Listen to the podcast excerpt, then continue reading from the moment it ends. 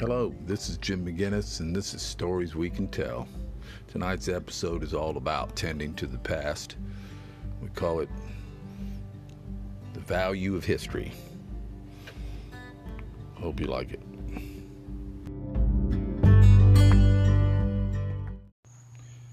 With apologies to Aldous Huxley, you all remember, said the controller in his strong, deep voice. You all remember, I suppose, that beautiful and inspired saying, History is bunk. History, he repeated slowly, is bunk. He waved his hand, and it was as though with an invisible feather whisk he had brushed away a little dust, and that dust was Thomas Paine, Roger Williams, and Walt Whitman. Some spider webs, and they were Fort McHenry and Walden and Birmingham. Whisk, whisk. And where was Henry Clay? Where was Frederick Douglass? Where were Sam Houston, Alice Paul, and Daniel Webster? Whisk, and those specks of antique dirt called Saratoga, Normandy, and Gettysburg. All were gone. Whisk, the place where Jamestown had been, was empty. Whisk the cathedrals. Whisk, whisk Lincoln and the thoughts of Jefferson. Whisk passion. Whisk requiem. Whisk symphony. Whisk. That's why you're taught no history, the controller was saying. Again, apologies to Huxley.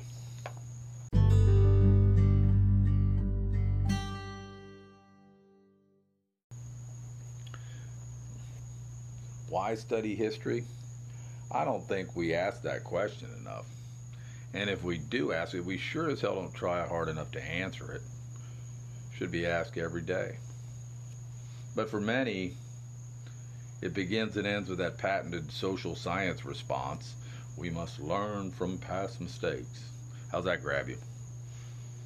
Certainly valid, but it falls short. It's too simple.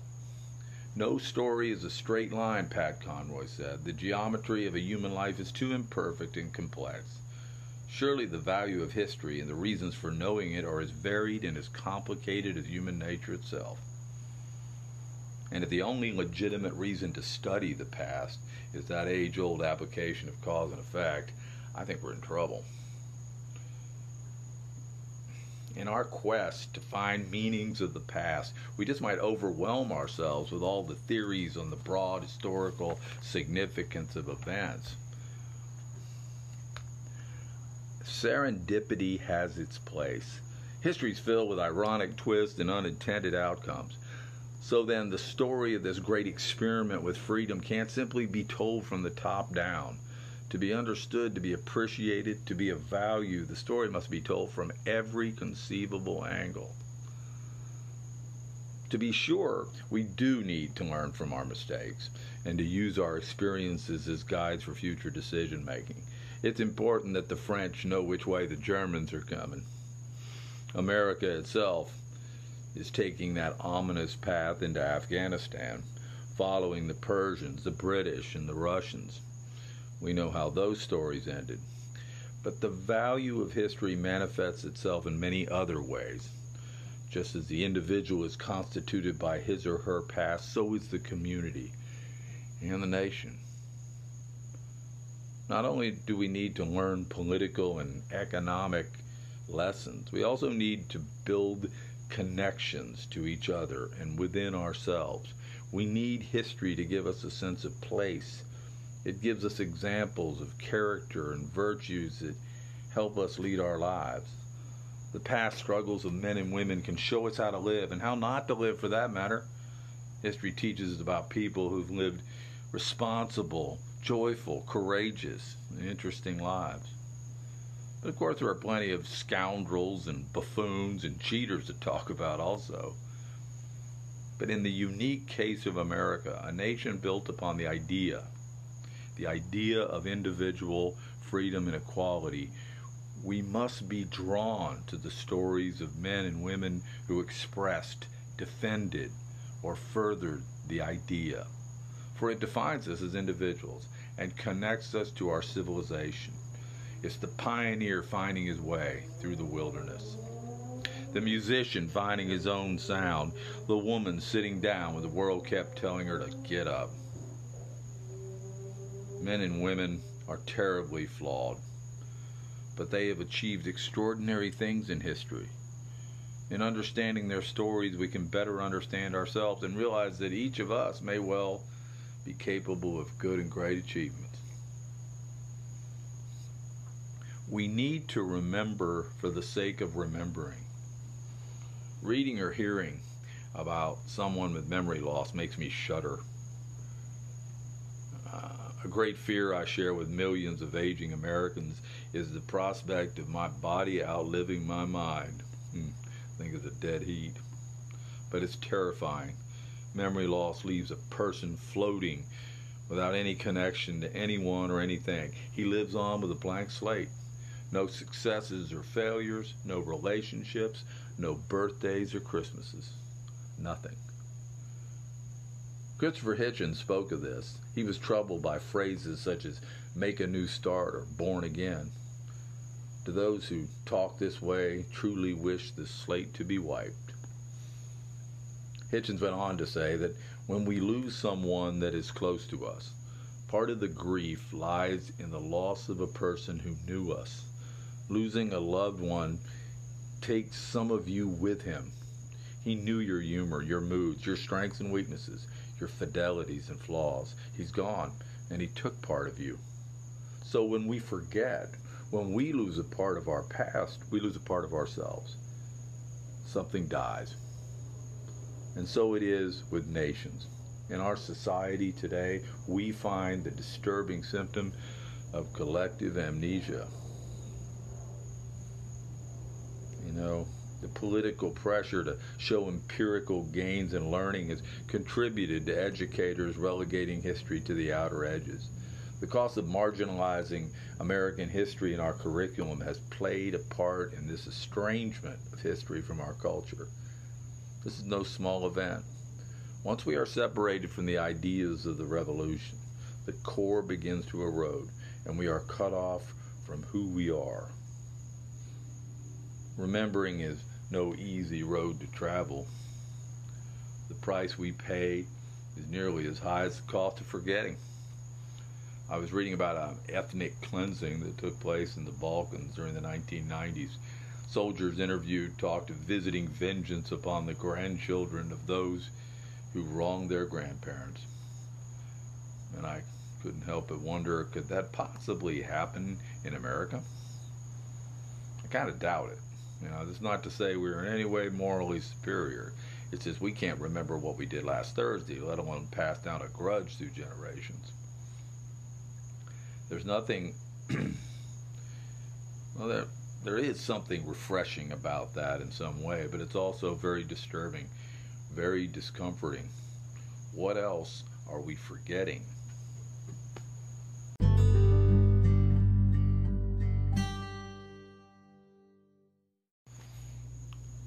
Some say history is dead.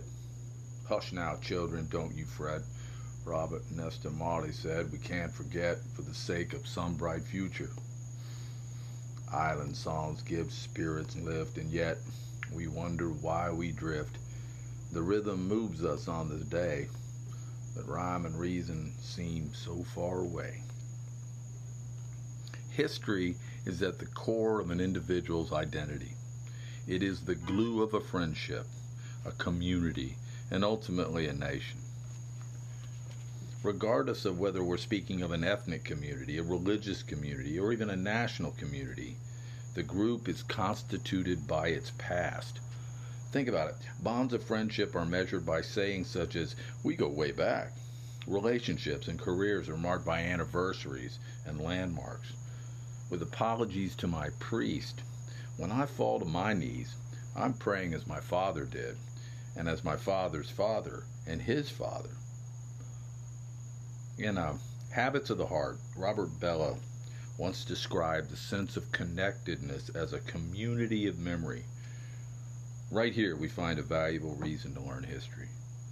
Whether we're talking of your family, of your nation, in learning your story, you can discover the marrow of a community. Its hopes, its fears, values are found in the lives of its people.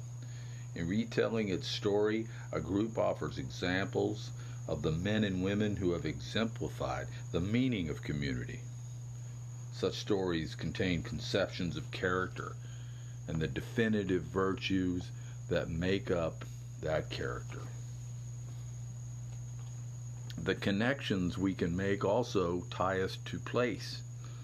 Creating a sense of belonging to a part of the natural world can give us an identity. As a native Floridian, where it seems that everyone is from somewhere else, I've often witnessed among my neighbors a lack of sense of place. But in Wallace Stegner's explanation of place, we discover another role for history. The knowledge of place grows out of working, investing, sacrificing, and of course, telling the stories of those experiences, whether they be times of prosperity or catastrophe. Each individual must sweat and bleed for himself. But the stories now, they can draw him to something deeper. In Stegner, we're reminded of how deeply personal our history can be. World War II takes on a whole new meaning when one discovers her great grandfather fought in it. The Great Depression becomes much more powerful when she finds out her grandparents lived through it. Voting becomes much more important when she learns of the terrible price paid by her family members. Still, education systems seem more focused on producing reliable employees and responsible citizens. In a democratic society, history has a great functional value to its citizens.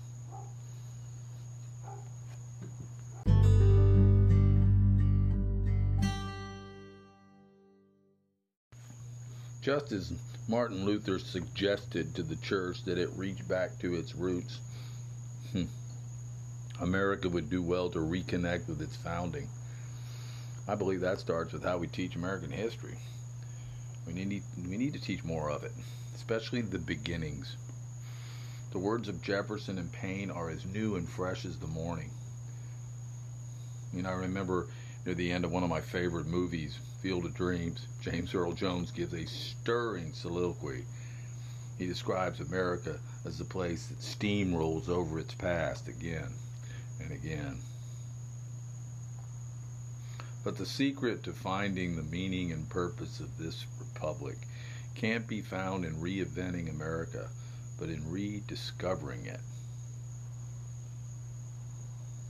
The strength and beauty of a good education lies in the depth and breadth. But I'll tell you, because America is such a unique place in civilization, American history should be should hold a unique place in our education. Citizens have a responsibility to understand the American story. Furthermore, we have an obligation to pass that story on. So, in essence, teaching and learning American history is tied to duty. And if we don't teach it in its entirety, we're shirking our duty. There, I said it.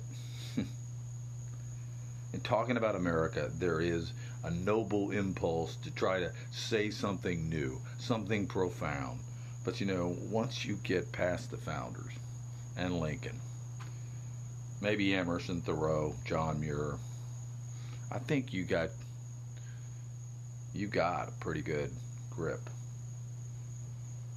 There isn't a whole lot left to say that hadn't been said before. The trouble is we keep trying. Experiences can be unique and profound, but the idea is one and the same. We burn a hell of a lot of time and energy attempting to explain America with a fresh new perspective. The textbooks are filled with human interest stories of success and triumphs over injustice and hardship. And that's all well and good. I'm okay with that. But the lack of fundamental connections to American values and principles, that's where I got a problem. The best explanations are right here in plain sight already. Unfortunately, we sacrifice precious time that should have been spent learning about the bedrock principles established by Madison and Adams and Hamilton and their contemporaries. The young mind is naturally resistant to looking backwards, but it's okay. It's all right. Learning American history can be painstaking, but it, Let's not water it down or thicken it up just to make it easier. Old JFK reminded us that Americans do things not because they are easy, but because they're hard. The founding, the founders spoke in present tense. You've heard me say that before. They knew their own shortcomings, but they embraced a notion of the expansive nature of liberty and equality. And if we don't establish that concept by teaching the beginnings, how can we hope to instill in students a perception of expanding freedom and justice?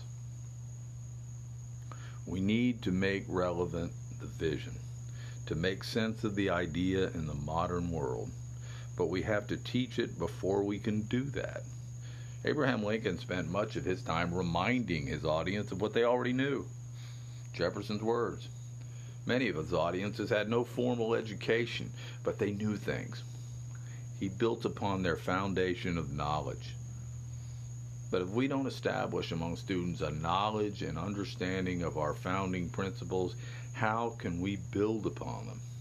How can a student fully appreciate the power of Martin Luther King and his message if he does not know the connection between King and Lincoln and Jefferson? Unfortunately, we often take shortcuts and speak of wisdom severed from its original context in our haste, we love to raid the coffers to pick up and choose, pick and choose the words of the founders to suit our designs. The danger is that we gradually cut ourselves off from the founding principles, and the truth loses its real meaning. America may well be more than the collective wisdom of the founders. But that is to say that the house is more than the foundation. Sure, it's more but it certainly isn't less. It sure as hell isn't less. Learning about the character of George Washington is just as valuable today as it was 175 years ago.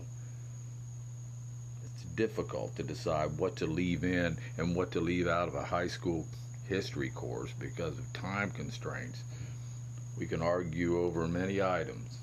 Again, I don't want to leave anything out. But there can be no debate whether we should teach Jefferson and Lincoln. And as I said before, our history is riddled with flawed individuals, people like you and me. As Clay Travis said, struggling to be better than they are. The stories offer us hope and move us toward the better angels of our nature. These are contentious political times and our inability or unwillingness to sit down and find middle ground is proof that we're disconnected from the principles we profess to love. Surely, I have my own political views, and some of my closest friends passionately disagree with me on many issues. We get along, but I know many people who will go to great lengths to steer clear of any political conversations. My opinions change, and they should. The American democratic tradition is rooted not only in the expression of one's views, but also in listening to others. For me, a seven word sentence captures the spirit of liberty. I never thought of it that way. Again, I never thought of it that way. Opinions should change, principles should not. That said, before anything else, we have a responsibility to first understand these principles the whole and genuine nature of them. Again, I say to rely on politicians and pundits to school us on the founders' values, ideas, and motives is to shirk the duty of citizenship. And a teacher has to stay true to those principles. American history is the story of this ongoing experiment within individual freedom. How can anything be more important? Any lesson in science, in math, in English, must be rooted in what Emerson called the sacredness of the individual mind. Give students information and let them make them think for themselves. No lesson goes anywhere without it. That is the American idea. What are the two possible results of having a political debate? It will either bolster your views or, heaven help you, it may influence you to change your opinion. But it should not be risky to relationships to discuss, debate, and argue politics. Hell, the seeds of the revolution were sown in a Boston tavern. The very essence of democracy requires the free exchange of ideas, not merely between our leaders, but also among citizens.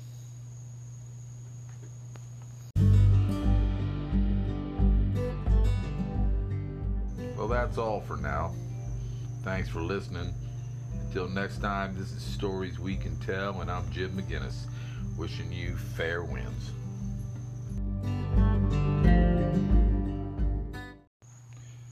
With apologies to Aldous Huxley, you all remember, said the controller in his strong, deep voice. You all remember, I suppose, that beautiful and inspired saying, History is bunk. History, he repeated slowly, is bunk. He waved his hand, and it was as though with an invisible feather whisk he had brushed away a little dust, and that dust was Thomas Paine, Roger Williams, and Walt Whitman. Some spider webs, and they were Fort McHenry and Walden and Birmingham. Whisk, whisk. And where was Henry Clay? Where was Frederick Douglass? Where were Sam Houston, Alice Paul, and Daniel Webster? Whisk, and those specks of antique dirt called Saratoga, Normandy, and Gettysburg. All were gone. Whisk, the place where Jamestown had been, was empty. Whisk the cathedrals. Whisk, whisk Lincoln and the thoughts of Jefferson. Whisk passion. Whisk requiem. Whisk symphony. Whisk. That's why you're taught no history, the controller was saying. Again, apologies to Huxley.